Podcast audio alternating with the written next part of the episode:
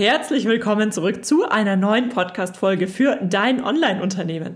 Heute geht es um das Thema Finanzen und Steuern und ich habe einen echten Experten zu Gast, über den ich mich unheimlich freue.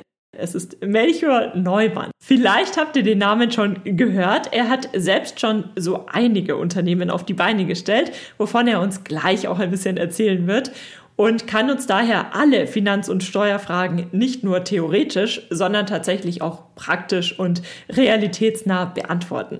Ich hatte euch ja auf Instagram gefragt, was eure Fragen rund um diese Themen sind und all diese Fragen habe ich gebündelt und werde sie ihm gleich stellen.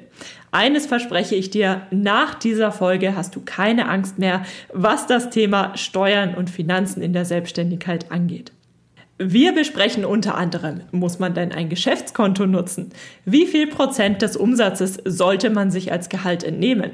Ist es sinnvoll, die Kleinunternehmerregelung zu nutzen oder sollte man gleich all in gehen? Und vieles, vieles mehr. Das ist nur ein kleiner Auszug der Fragen. Und natürlich gibt es auch die Abschlussfrage, was ist denn die eine Sache, die du deinem früheren Ich mit auf den Weg geben würdest? Worauf Melchior einen super guten Tipp hat. Ich wünsche dir jetzt ganz viel Spaß mit dieser Folge. Ihr Ihr findet alle Links und Infos in den Show Notes, wie ihr das kennt, oder unter juliaburgit.de slash Melchor.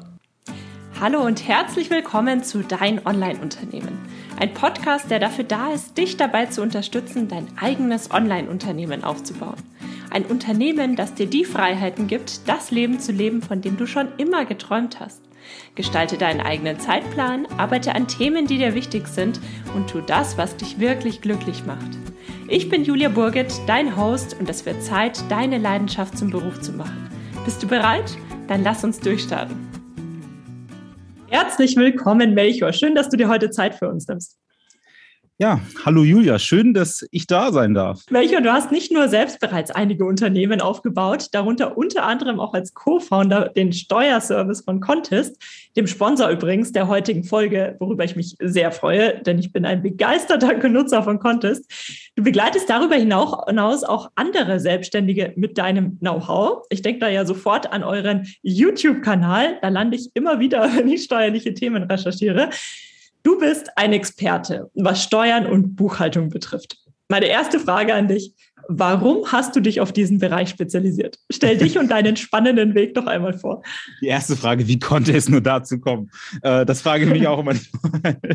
nee, es, also da, also wie es dazu gekommen ist, tatsächlich bin ich, meine Eltern sind beide selbstständig. Ähm, ich kenne eigentlich aus, aus meiner Kindheit und so, kenne gar kein anderes Leben als selbstständig sein.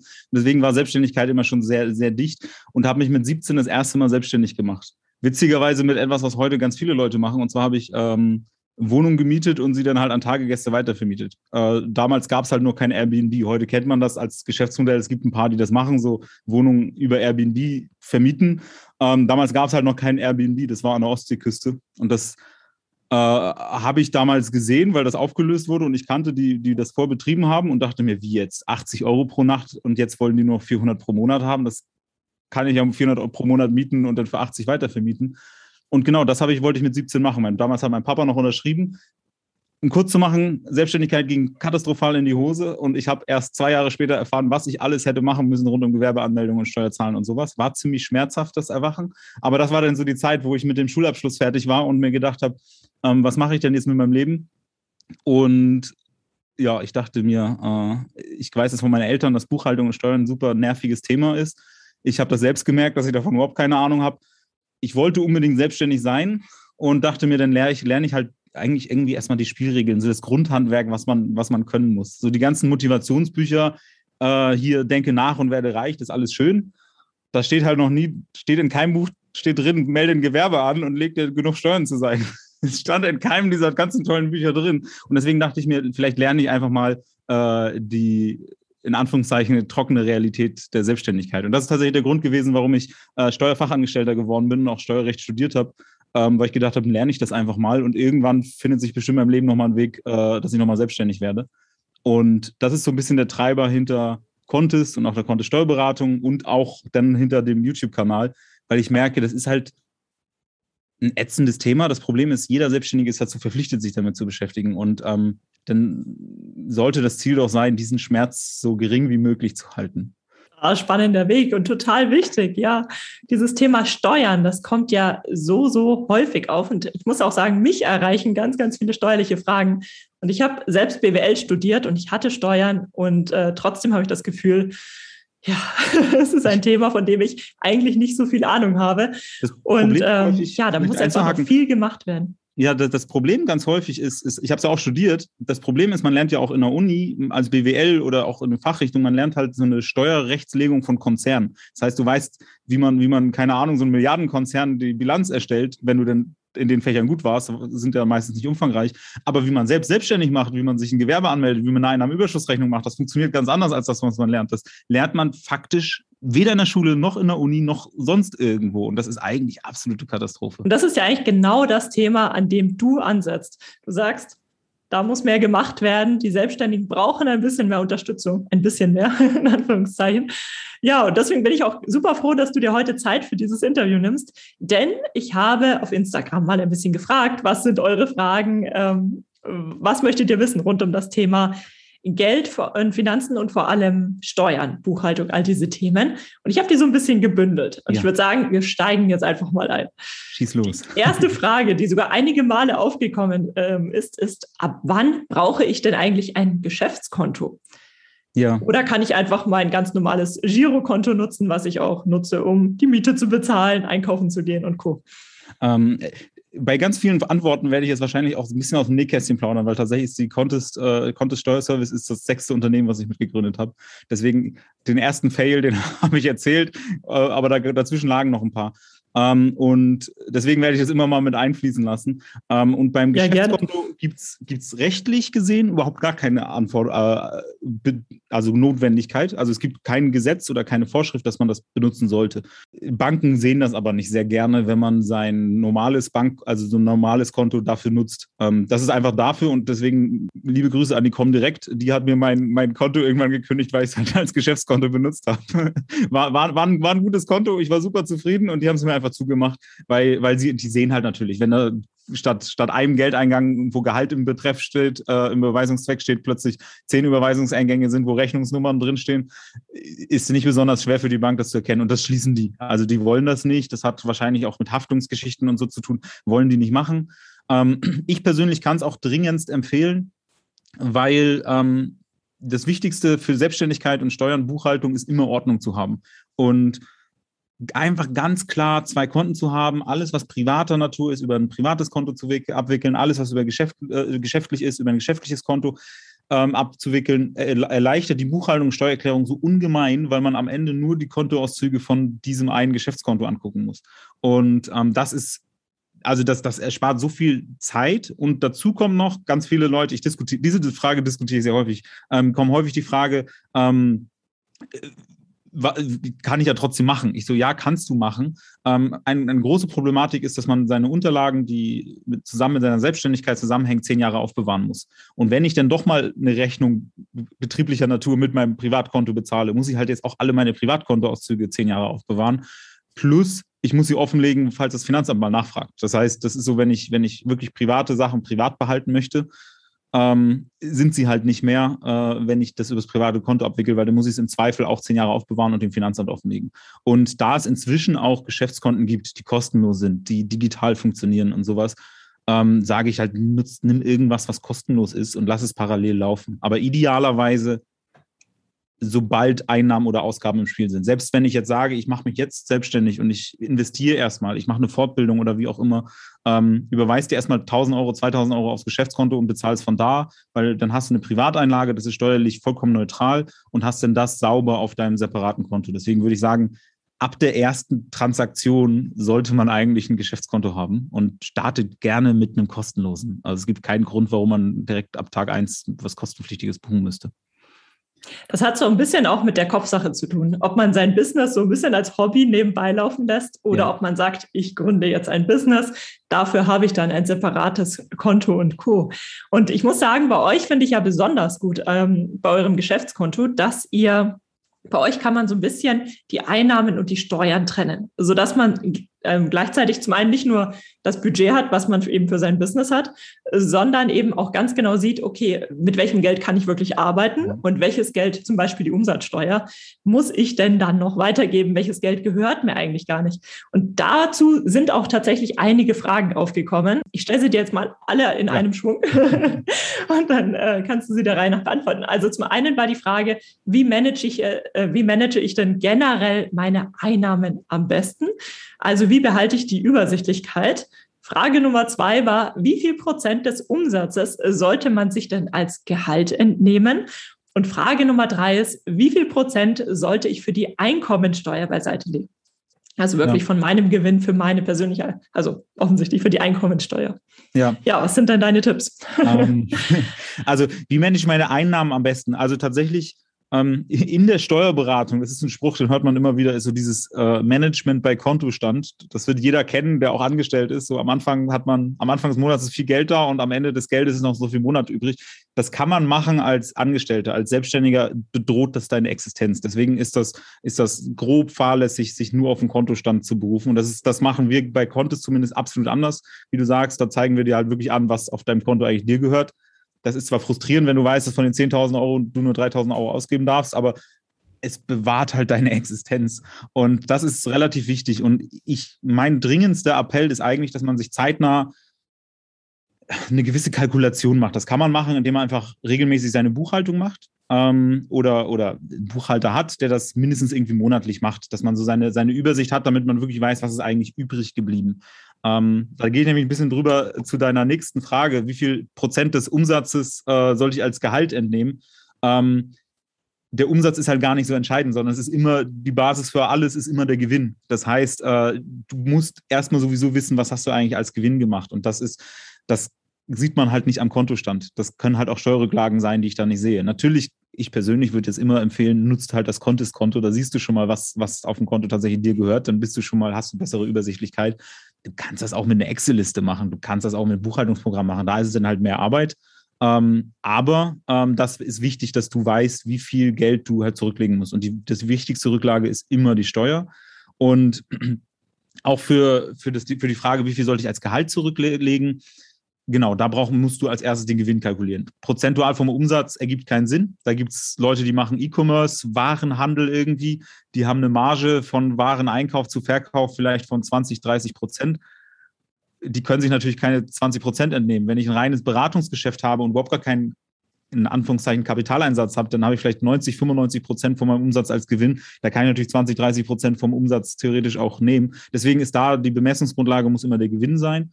Und ähm, ehrlich, ich, ich, ich bin immer Fan davon, dass man für, für die Fixkosten für mindestens drei Monate, also seine, seine, geschäftlichen Fixkosten auf sein Konto hat und den Rest könnt ihr entnehmen. Und wenn da das da ist, dann entnehmt halt alles. Ähm, es ist auch bei, wenn ihr solo selbstständig seid, müsst ihr sowieso alles versteuern. Das heißt, das ist egal, wie viel ihr vom Konto entnehmt, ihr müsst tatsächlich sowieso für alles Steuern bezahlen. Ähm, das ist bei GmbHs und so ist es ein bisschen anders. Ähm, aber deswegen solange, solange ihr so eine finanzielle Reichweite, also wie lange könnt ihr wirtschaften mit dem, mit, mit, wie lange könntet ihr alle Fixkosten bezahlen, wenn jetzt ab heute kein Cent mehr reinkommt, wenn ihr da drei Monate und mehr habt, könnt ihr alles drüber ohne Probleme einfach entnehmen. Ähm, ist natürlich so ein bisschen, ich persönlich war immer sehr getrieben von Wachstum. Ich wollte immer reinvestieren und habe halt Geschäftsausgaben, Fortbildung gemacht, Seminare besucht, Werbung gemacht. Deswegen, ich wollte gar nicht so viel entnehmen, aber gehen würde, tut das. Und wie viel Prozent ähm, quasi sollte ich für die Einkommensteuer beiseite legen? Auch da ist der Gewinn äh, entscheidend und nicht der Umsatz.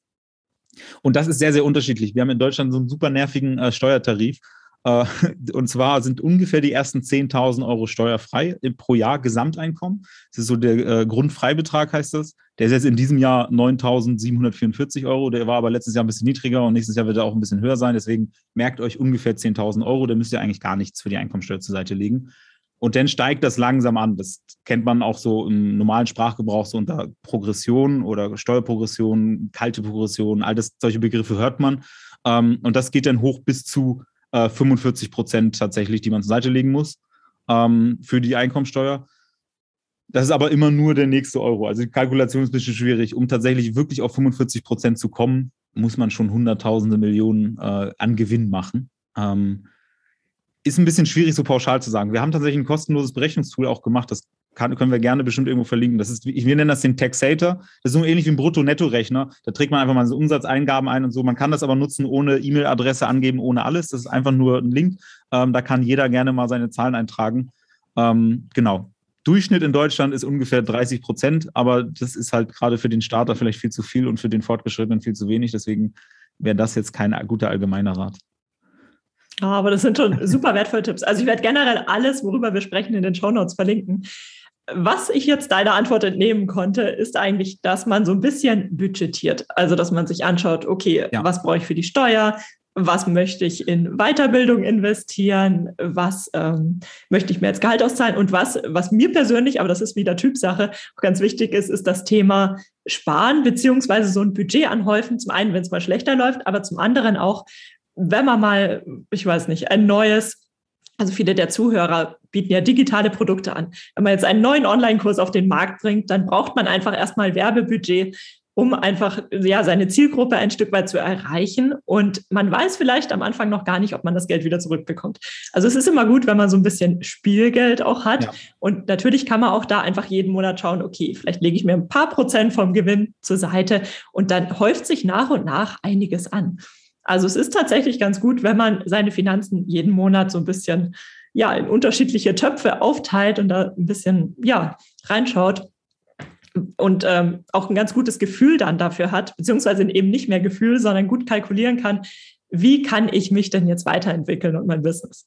Ja, ja. und also da kann ich, also es ist dringendster Appell wirklich nach Gefühl ist zum Tode verurteilt. Ich habe es studiert und gemacht und sowas und ich war wirklich häufig in meinem Leben. Ich bin wirklich schwer von Begriff manchmal. Also, es tut mir selbst leid, äh, das zum über mich sagen zu müssen, aber es funktioniert nicht. Also bei mir ist ganz häufig so dieses, ich weiß es ja eigentlich, mir passiert es nicht. Und trotzdem war ich häufiger so und habe so einen Steuerbescheid bekommen und dachte so, oh Gott, damit habe ich überhaupt nicht gerechnet. Und es ist einfach, selbst wenn man das Fachwissen hat und wenn ich theoretisch das hoch und runter beten kann, es ist unmöglich, das nach Gefühl zu machen. Deswegen braucht jeder irgendwie so eine Kalkulation und wie du sagst, so eine Budgetierung. Ähm, persönlich jetzt einfach eine Empfehlung, die ich jedem ans Herz legen kann. Es gibt ein Buch, äh, Profit First. Äh, sensationelles Der Buch. Klassiker.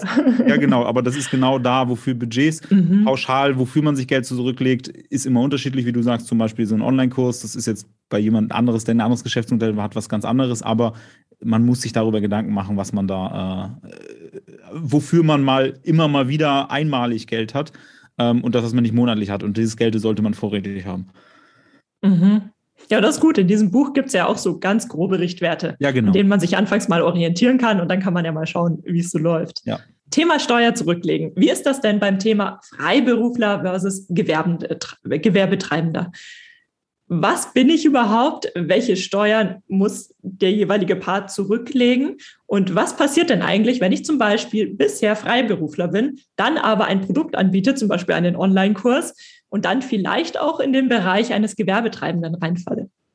Ja, also die Unterscheidung ist, mit der beschäftige ich mich im Alltag sehr, sehr viel, weil sehr, sehr viele Selbstständige, ähm, gerade so, ich würde mal sagen, in den neuen Berufen, das heißt, alle, alle Geschäftsmodelle, die es vor 20 Jahren so noch nicht gab, die haben da große Probleme mit der Unterscheidung. Gerade was du jetzt ansprichst, Online-Kurse, unterrichtende Tätigkeit, Lehrtätigkeit ist eigentlich klassisch freiberuflich. Aber wie verhält sich das, wenn ich Online-Kurse verkaufe? Dann verkaufe ich mehr so ein Produkt und das ist auch durch Urteile und so immer ein bisschen anders gewichtet.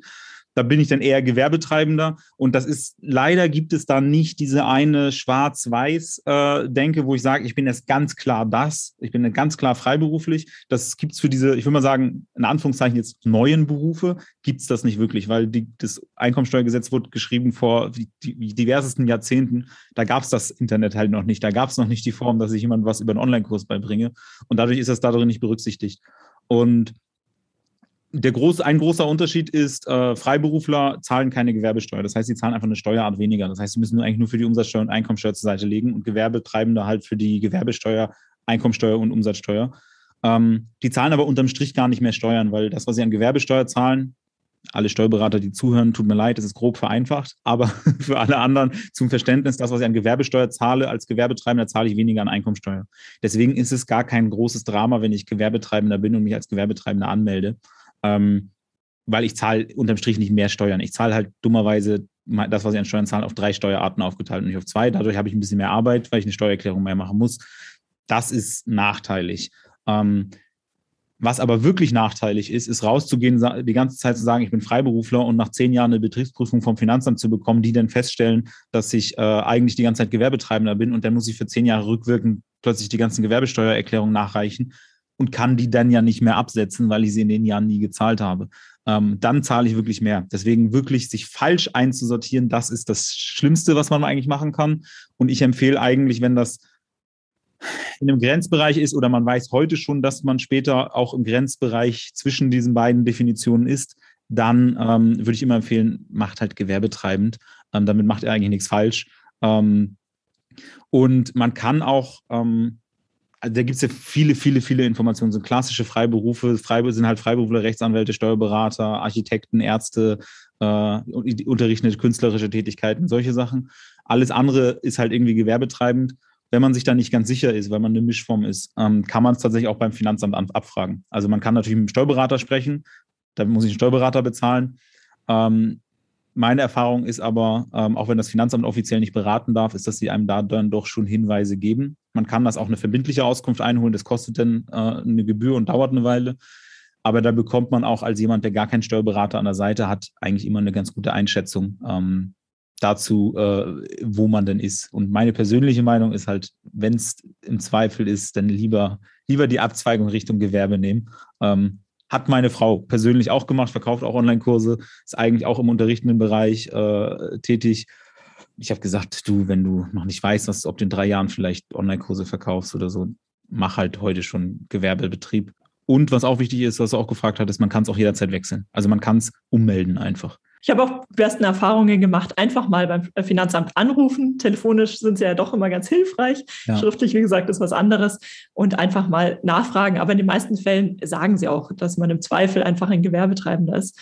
Das stimmt, ja. Aber das ist ein super Tipp von dir. Das also, nimmt auch so ein bisschen die Angst vor diesem Thema Gewerbe dass es gar nicht so viel schlimmer ist, als ein Freiberufler zu sein. Nee, eben, ich höre das immer wieder. Ähm, finanziell ist, kann ich das null bestätigen, ist halt ein bisschen mehr Arbeit, ja. Und zum Thema Finanzamt, das mache sogar ich. Äh, ich sage dann halt nicht, was ich gelernt und studiert habe. Ähm, die dürfen halt eigentlich nicht beraten, wie du sagst, schriftlich mögen sie nicht, weil das darauf kann man sich dann im Zweifel später noch berufen. Telefonisch sind sie deutlich auskunftsfreudiger. Und im Zweifel würde ich immer den Aufhänger machen, sagen, ich bin jetzt gerade davor und ich möchte das ja nicht falsch machen, weil dann haben sie ja ganz viel Arbeit ähm, was muss ich denn jetzt idealerweise machen, damit sie da jetzt nicht dreimal so viel Arbeit haben, wie sie sonst hätten? Ähm, man kriegt jeden Beamten da, damit anzudrohen, dass sie gleich viel Arbeit haben und dann erzählen sie einem alles. okay, das lasse ich jetzt einfach mal so stehen. ja, ähm, Thema, ähm, ja, wie ordne ich mich ein? Thema Fehler. Was ist denn aus deiner Sicht und jetzt mit deinem Erfahrungswert ähm, ja, einer der größten Fehler, mal abgesehen davon, dass man die Steuern nicht rechtzeitig zur Seite legt, den viele Selbstständige gerade zu Beginn oder sagen wir so in den ersten Jahren, in der frühen Phase machen?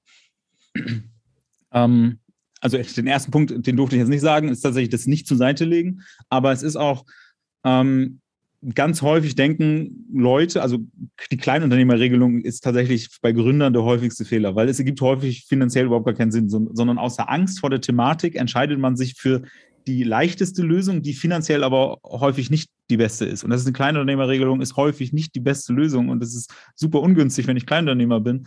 Und ähm, es ist halt die einfachste Lösung. Und das ist auch das, was, was einem jeder empfiehlt, wenn man so anfängt, sagt, mach mal das, dann hast du weniger Arbeit, weil du musst keine Umsatzsteuer zahlen ähm, kann aber unterm Strich halt finanziell ungünstiger sein. Und das sind so diese, ich würde mal sagen, übergeordnet würde ich sagen, die Angst vor dem Thema, sich damit auseinanderzusetzen. Ähm, verstehe ich natürlich, ist ein komplexes Thema und es sollte auch nicht der Hauptfokus sein, aber, aber dieses sich nicht zu zaghaft am Anfang zu sein. Wenn ich das als vollberufliche Vollzeit-Selbstständigkeit plane, dann ergibt eine Kleinunternehmerregelung fast nie Sinn, weil man ganz schnell nach ein, zwei, drei Jahren sofort rausfällt. Ein anderer Punkt ist tatsächlich, dass ich mich aktuell, dass ich nicht nur zurücklege, sondern auch Vorauszahlungen leiste. Wenn ich auch ähm, am Anfang fülle ich ja so einen Fragebogen zur steuerlichen Erfassung aus, dann kriege ich meine Steuernummer und sowas und da trage ich so Umsatzschätzungen ein. Und ähm, dann zahlt man häufig, macht man keine Vorauszahlung und so weiter. Und die Vorauszahlungen werden dann erst festgesetzt mit dem ersten Steuerbescheid. Und ähm, das ist meistens so nach zwei oder drei Jahren Selbstständigkeit. Und dann tut es richtig weh, weil dann muss man nicht nur für den Steuerbescheid, den man gerade bekommt, zahlen, sondern für alle anderen Jahre, also seit also komplett alle aufgelaufenen Jahre.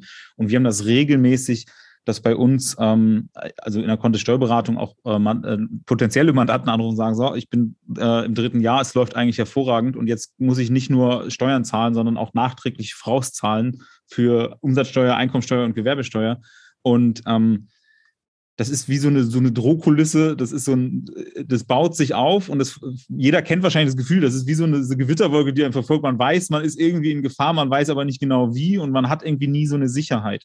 Und tatsächlich kann man diese Vorauszahlung jederzeit hoch und runter setzen, wie man will. Auch da hilft tatsächlich entweder mit dem Steuerberater darüber zu reden ähm, oder halt direkt auch beim Finanzamt, wenn man keinen Steuerberater hat. Ähm, man kann die jederzeit, wenn man sagt, oh, es läuft gut, eigentlich müsste ich ja zahlen, dann erzählt man dem Finanzamt einfach, was man verdient und dann sagen die einmal, was man ungefähr vorauszahlen sollte und dann ist es safe, dann ist es halt schon mal beim Finanzamt. Ähm, auf der anderen Seite jetzt letztes, vorletztes Jahr, äh, dieses Jahr äh, Corona, ganz viele Leute haben plötzlich weniger verdient und ich habe ganz viel mitbekommen, dass sie sich alle abgestrampelt haben, weil sie hohe Steuervorauszahlungen leisten mussten. Ich auch gesagt habe, du, das kann man auch genauso, wie man es hochsetzen kann, auch einfach runtersetzen. Und wenn du dieses Jahr wirklich weniger verdienst, weil du deine Trainings, die du sonst im Unternehmen gemacht hast, gerade nicht machen kannst, dann zahl halt weniger voraus. Das kann man jederzeit anpassen. Und das Finanzamt ist nicht so ein, nicht so der Endgegner, der nicht mit einem redet oder so. Da sitzen tatsächlich am Ende auch Menschen. Und ähm, ich würde sagen, so die, die Angst vor dem Thema, die sorgt ganz häufig dafür, dass man das versucht zu vermeiden, statt sich einfach offen damit zu beschäftigen. Und das führt fast immer irgendwie dazu, dass man auf die Klappe fliegt weiß ich aus eigener Erfahrung. oh, das finde ich gut. Das, ich hatte am Anfang auch so ein bisschen Respekt vor dem Finanzamt und muss dann sagen, ich bin jetzt schon mehrmals umgezogen und die meisten Finanzämter erreicht man eigentlich auch sehr gut und kann einfach mal fragen. Und ähm, das beruhigt ja dann auch, wenn man weiß, okay, die, die es am Ende bekommen, empfehlen dieses oder jenes. Ähm, super Punkt. Ja, und auch gerade das Thema Einkommensteuer-Vorauszahlungen ähm, das ist ja auch nichts Schlimmes. Selbst wenn man zu viel zahlt, man bekommt es ja am Ende wieder zurück. Also das ist ja nicht ja. so, dass man das Geld ähm, ja einfach so zahlen muss und aus dem Fenster wirft. Also die sind da wirklich sehr überkorrekt. Das muss man auch wirklich sagen, auch, auch wenn da irgendwo was doppelt und sowas. Es sind deutsche Behörden und die rechnen das auf Teufel komm raus auf den letzten Cent aus. Und wenn man einen Cent zu viel bezahlt, dann mhm. kriegt man den wieder. Äh, da kann man sich wirklich, wir sind, in Deutschland sind wir da man kann viel schimpfen über Bürokratie, mache ich auch ganz gerne, habe ich jetzt auch in dem Rahmen schon gemacht, aber äh, die sind sehr korrekt. Das heißt, wenn man da zu viel zahlt, kriegt man das wieder und muss da auch jetzt nicht ewig hinterherlaufen. Gerade im Bezug auf, ich gründe jetzt, soll ich mich, du hattest ja gerade angesprochen, erstmal als Kleinunternehmer registrieren oder gleich All-In gehen. Wie ist es denn generell steuerlich gesehen? Ist es sinnvoller, sich sofort hauptberuflich selbstständig zu machen oder erstmal nebenberuflich zu starten? Ähm, steuerlich gesehen gibt es da tatsächlich gar keine Unterschiede, ähm, weil man die Einkommensteuererklärung, äh, die macht man für sein gesamtes Einkommen. Das heißt, da gibt es sieben Einkunftsarten, dazu gehört Angestellten-Tätigkeit und Selbstständigkeit und Vermietung und Verpachtung und alle möglichen Sachen, Kapitaleinkünfte. Also gibt es eine, gibt's eine Liste und man rechnet sowieso alles zusammen. Deswegen ist es eigentlich fast egal, ob man am Anfang einen Teil hauptberuflich noch als Angestellter tätig ist und nebenberuflich sein, sein, sein nochmal ein Einkommen als selbstständige Person hat oder ob man gar nichts mehr als Angestellter hat und dafür viel mehr als, als Selbstständiger hat. Steuerlich ergibt, da, ergibt es dadurch gar keine Unterschiede. Ähm, ich persönlich, aufgrund von meiner Erfahrung jetzt, was ich, was ich selbst gemacht habe und auch bei vielen Mandanten sehe, ist, gerade wenn ihr etwas neu startet, es dauert immer sehr, sehr lange, bis es gut anläuft. Ähm, und eine Selbstständigkeit soll ja auch irgendwie Spaß machen und man soll ja irgendwie so seine, seine Leidenschaft auch da reinbringen können. Und die wird häufig gekillt, wenn man ab Monat eins unbedingt seine Miete und Lebensunterhalt damit verdienen muss. Weil äh, es ist zwar Druck, ja, aber der Druck, da geht ganz häufig auch die, die, der Enthusiasmus und der Spaß und, und, und alles verloren, wenn zu, zu schnell zu viel Druck da ist. Und deswegen empfehle ich eigentlich jedem, all, egal was ihr vorhabt, probiert es halt nebenberuflich aus. Ähm, das Schlimmste, was passieren kann, ist, also, also, klar, sowas muss normalerweise mit dem Arbeitgeber abgestimmt werden. Wenn der Nein sagt, dann kann man immer noch gehen ähm, oder, oder sich mal einen anderen suchen. Ähm, aber ich würde sagen, einfach aus, aus Erfahrung her, ihr setzt euch da nicht so unter Druck, wenn ihr wisst, dass ihr im Angestelltenverhältnis quasi eure Existenz schon mal gesichert habt und dann parallel das aufbaut. Dann könnt ihr, seht ihr, wie es läuft, dann könnt ihr nach drei Monaten, nach sechs Monaten, nach drei Jahren, wie auch immer, dann sagen, okay, jetzt wechsle ich rüber und habt dann nicht, nicht ab Tag eins so diesen Superdruck. Ähm, deswegen würde ich persönlich, aber das ist mehr so eine, kein steuerlicher Rat, sondern eher ein, ein Rat eines jemanden, der mit viel mit Selbstständigen zu tun hat, fangt erstmal nebenberuflich an, um herauszufinden, ob das funktionieren kann, was ihr euch da vornehmt. Manche Gründungen sind ja auch, die machen danach. Ich habe ganz viele Softwareentwickler und sowas, die waren halt angestellt. Danach haben sie es halt auf Rechnung für zwei, drei Kunden gemacht das kannst du auch sofort machen, weil du machst vom Prinzip exakt das Gleiche. Wenn es aber wirklich was anderes, eigenes ist und ein eigenes Geschäftsmodell dahinter, würde ich immer sagen, probier es erstmal nebenbei auf, dann tut Scheitern auch nicht so finanziell und mental so weh. Das heißt, mit einer gewissen Vorsicht an das äh, Projekt rangehen. Äh, wertvoller Tipp. Spielerisch. Also ich würde sagen, spielerisch. Probiert es aus und wenn es nicht funktioniert, ist auch nicht so schlimm. Aber ich, ich, ich kenne das ja selbst, wie das ist, jetzt kreativ sein zu müssen und produktiv sein zu müssen. Und ich weiß nicht, wie ich in zwei Wochen meine Miete bezahle. Das bremst halt irgendwie schon. Beansprucht eine gewisse Gehirnkapazität. Ja. Dann ist man ein bisschen abgelenkt, ja. Ähm, andere Frage kam auf und zwar hat die Anna gefragt, was gehört denn alles eigentlich zur Buchhaltung einer selbstständigen Person dazu? Eine gute Frage. Ähm, grundsätzlich vielleicht hier äh, wichtig, es gibt in Deutschland gibt es zwei Möglichkeiten, seinen, seinen Gewinn zu berechnen. Also vorhin habe ich gesagt, Gewinn ist wichtig. Es gibt zwei Möglichkeiten, wie man den berechnet. Ähm, es gibt einmal eine Bilanz erstellen, das ist relativ aufwendig. Das müssen alle Kapitalgesellschaften, GmbHs, UGs und so weiter machen. Ähm, und auch tatsächlich jetzt Gewerbetreibende, die über bestimmten Umsatz sind. Aber ich würde mal sagen, so eine Freiberufler One-Man-Show unter 60.000 Jahresgewinn, auch Gewerbetreibende unter 60.000 Jahresgewinn, Freiberufler immer, die machen quasi nur eine Einnahmenüberschussrechnung. Und da geht es eigentlich nur darum, was passiert auf dem Konto. Das heißt, wie viel Geld ist reingegangen und wie viel ist rausgegangen. Das heißt, die haben keine Forderungen und Verbindlichkeiten. Und das ist so die einfache Form, man nennt es auch einfache Buchhaltung, ähm, weil es alles nur einfach gebucht wird. Das heißt, man hat einfach nur den Kontoauszug. Und da geht es eigentlich um es ganz platt zu sagen, man tippt einen Kontoauszug ab. Da geht's Geld rein, Geld raus. Ähm, und, und private Transaktionen, private Transaktionen sind vollkommen gewinnneutral. Und das quasi abzutippen und einzubuchen. Und dann, das macht man in erster Linie, um regelmäßig Umsatzsteuervoranmeldungen zu machen. Das heißt, man muss Umsatzsteuervoranmeldung monatlich oder quartalsweise machen und äh, zu einer zusammenfassenden Meldung, wenn man quasi internationale Geschäftsbeziehungen hat. Das muss man dann meistens auch quartalsweise machen. Ähm, aber tatsächlich so dieses laufende Erfassen bei, bei einer Einnahmenüberschussrechnung der, der Kontobelege beziehungsweise den Transaktionen, die da stattgefunden haben, plus Umsatzsteuervoranmeldung plus zusammenfassende Meldung. Das ist so quasi, das würde man als Buchhaltung äh, bezeichnen.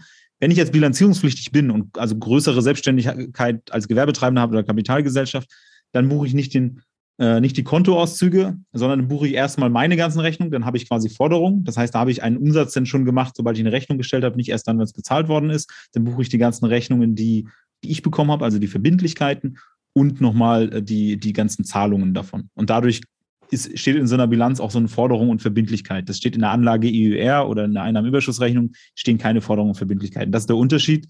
Ähm, aber Bilanzierer müssen auch ganz normal die Umsatzsteuervoranmeldung, zusammenfassende Meldung und so weiter machen. Aber das ist so der Unterschied. Für alle, die jetzt neu starten, so als One-Man-Show oder One-Woman-Show, ist es meistens die Einnahmenüberschussrechnung. Und da ist es unterm Strich eigentlich einfach nur das Bankkonto und die Kategorisierung der Transaktionen darauf.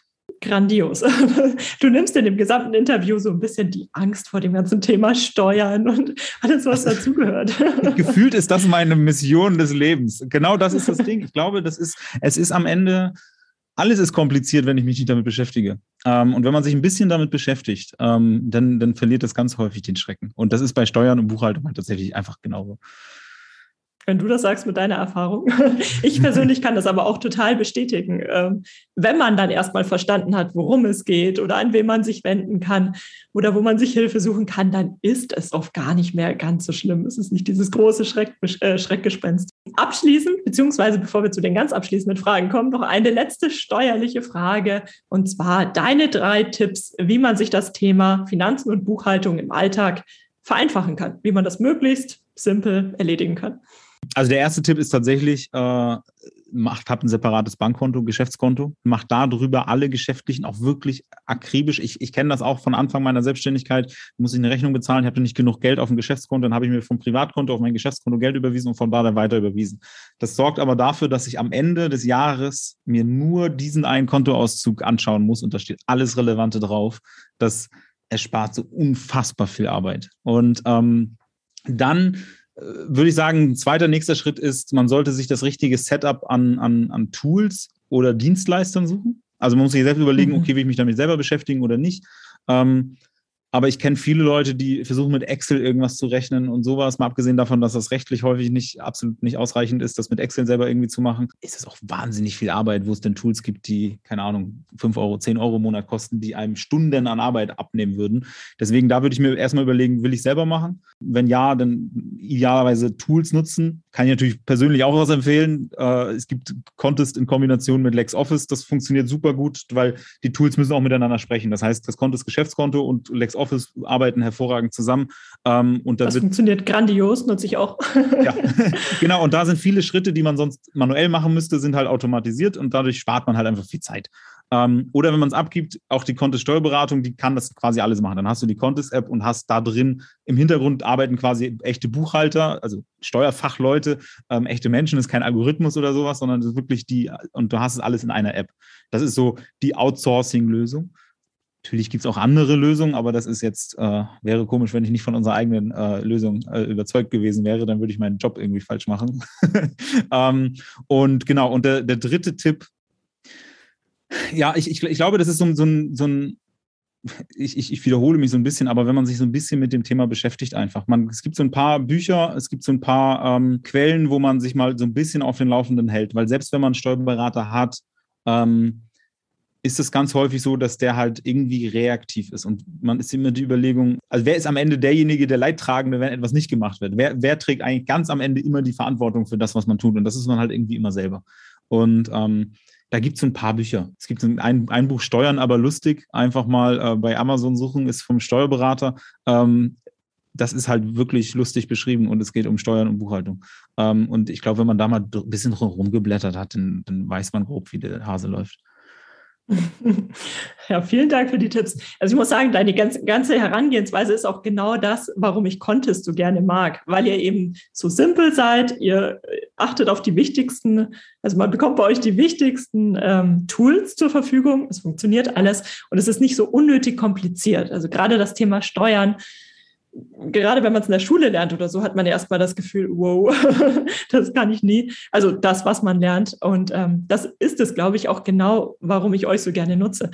Also ich möchte jetzt nicht übertrieben viel Werbung machen, aber ich bin wirklich begeistert von euch, weil es eben so wenig Produkte, gerade hier im deutschsprachigen Raum gibt, wenige Softwareprodukte, die simpel und auf den Punkt sind. Also wenn ihr die Gelegenheit habt, dann schaut euch Contest gerne mal an. Ähm, ihr habt ja für alles auch erstmal kostenlose Versionen. Ja, genau. Kann ja mal kostenlos reinschnuppern. Kann ich euch nur empfehlen. Ja, wie ist das denn, wenn ich noch mehr Tipps von dir bekommen möchte? Wo kann ich denn ja mehr von dir auch persönlich finden? Ähm, also, also ganz persönlich findet, mich am, findet man mich, äh, Melchior Neumann, am ehesten auf, auf LinkedIn. Ähm, aber tatsächlich rund um das ganze Thema Steuern, äh, Buchhaltung und so weiter ähm, bin ich unter die YouTuber gegangen und lade eine ganze Reihe Steuer- und Buchhaltungstutorials und Erklärungen und äh, hoch die basieren auch alle irgendwie immer aus unserem Alltag. Das heißt, ich habe äh, einmal im Monat so ein Meeting mit uns intern von den Leuten, mit denen die Steuererklärung machen, die die Buchhaltung machen und so, sammle da so Ideen, was waren so die größten Themen, die wir gerade so besprochen haben und nehme dazu Videos auf. Das heißt, die sind wirklich aus dem echten Leben gegriffen. Leider haben wir den Kanal auch gerade umbenannt, aber wenn man Contest Steuerberatung bei äh, YouTube äh, sucht, dann findet man immer äh, quasi das. Da gibt es eine ganze Reihe, ähm, die du verlinkst sie bestimmt auch irgendwie irgendwo nochmal gerne. Auf und da ist natürlich Fall. jeder herzlich äh, willkommen. Und auch wenn da Themenwünsche sind oder so, immer her damit. Äh, nehme ich gerne, verarbeite ich gerne. das sind genau die Videos, wo ich am Anfang gesagt habe, die tauchen immer früher oder später auf, wenn man im Moment steuerliche Alltagsfragen, sage ich mal, recherchiert. Das spricht schon mal für meine Suchmaschinenoptimierungskünste. ja, das machst du super gut. ja, dann habe ich noch eine abschließende Frage und zwar, welchen einen Tipp jetzt ganz losgelöst von Finanzen und Steuern, gibst du denn unseren Hörern auf dem Weg durch die Selbstständigkeit mit? Du hast ja jetzt einiges schon aufgebaut, einiges an Erfahrung gesammelt. Wenn du so zurückblickst, was wäre der eine Tipp, den du früher gerne bekommen hättest? Ähm, so ganz witzig, wenn ich zurückblicke, ähm, wäre genau das der Tipp gewesen, den ich mir gerne von Anfang an gegeben habe. Nimm dir häufiger mal Zeit, einfach zurückzublicken. Ähm, weil wenn man selbstständig ist, dann beschäftigt man sich den ganzen Tag irgendwie mit Problem oder in der Wahrnehmung sind immer Dinge, die gerade nicht funktionieren und die man sich jetzt kümmern muss, was noch gemacht werden muss. Das heißt, man, man, man fokussiert sich die ganze Zeit irgendwie auf Unfertigkeit und, und noch nicht richtig fertig. Und wenn man sich die Zeit nimmt, und darin bin ich tatsächlich nicht besonders gut und war noch viel schlechter in der Vergangenheit, äh, einfach mal durchzuatmen, manchmal auch zurückzublicken. Ähm, wo stand ich vor sechs Monaten, wo stand ich vor zwölf Monaten und dann merkt man eigentlich, was für einen wahnsinnigen Fortschritt man hat. Und ich, das halte ich für wahnsinnig wichtig, weil ähm, Selbstständigkeit ist manchmal sehr, sehr anstrengend, auch mental belastend und sowas. Und ähm, wenn man sich immer nur darauf konzentriert, was, was man noch alles machen muss und was noch alles kommen muss, ähm, dann kann das frustrierend sein. Und ich, äh, es wäre zutiefst schade für jeden Selbstständigen, der, der dann daran scheitert. Und äh, wenn man sich mal einfach zurückblickt und schaut, Wahnsinn, was ich in den letzten zwölf Monaten gemacht habe. Und wer, wer ich noch war vor zwölf Monaten und wer ich jetzt bin, ich glaube, das sollte jeder einfach regelmäßig machen, weil daraus zieht man eine Motivation. Und als Selbstständiger hat man in allen, allen Lebensbereichen überall so eine steile Lehrkurve im Vergleich zu Angestellten. Und das nimmt man aber im Alltag halt gar nicht wahr. Und äh, das ist für mich immer ich mache das natürlich so am Jahresende oder so, aber ich habe so eine gewisse Routine, wo ich das auch so regelmäßig mache, ähm, das auch, auch feier. Also und einfach mich persönlich, äh, mich damit beschäftige, mal reflektiere und ähm, das daraus ziehe ich wahnsinnig viel Kraft und das kann ich nur jedem ans Herz legen. Äh, weil, weil das ist, das ist das, das ist die Motivation. Und das ist auch der einzige Vergleich, der zählen sollte. So dieser Blick nach rechts und links und im Internet erzählen alle, äh, was sie alles Tolles machen und so. Natürlich, jeder präsentiert immer nur das, was irgendwie gut funktioniert. Aber der ein, einzige Vergleich, der gelten sollte, ist der mit sich selbst von vor einem Monat oder von, von einem halben Jahr oder einem Jahr. Ähm, und wenn du da sagst, Mensch, irgendwie schneide ich ganz gut ab, ähm, ja, dann alles gut da weitermachen. Erinnert mich auch selbst wieder daran, dass man das, ja, dass ich das auch schon wieder eine ganze Weile nicht mehr gemacht habe. man, man vergisst das einfach so. Aber es ist auch okay. Das ist so, glaube ich, so die Mentalität von Selbstständigen. Also Unternehmer sein ist ja irgendwie Problemlöser sein oder Problemlöserin sein. Ähm, und das ist ja gut. Das braucht diese Menschen. Aber leider, leider ist so das eigene persönliche Befinden geht dabei manchmal ein bisschen unter gerade bei Online-Unternehmen, weil man eben durch dieses viele auf Social Media sein ja doch dann schnell mal in so eine Negativspirale rutscht. Ja. ja, dann ganz, ganz herzlichen Dank, dass du dir die Zeit genommen hast. Schön, dass du für die heutige Podcast-Episode eingeschaltet hast. Für weitere Informationen besuche die Website juliaburget.de oder besuche mich auf Instagram at juliaburget. Falls dir die heutige Folge gefallen hat, würde ich mich natürlich riesig freuen, wenn du den Podcast abonnierst und mir eine Bewertung auf iTunes da lässt. Bis zur nächsten Folge für dein Online-Unternehmen.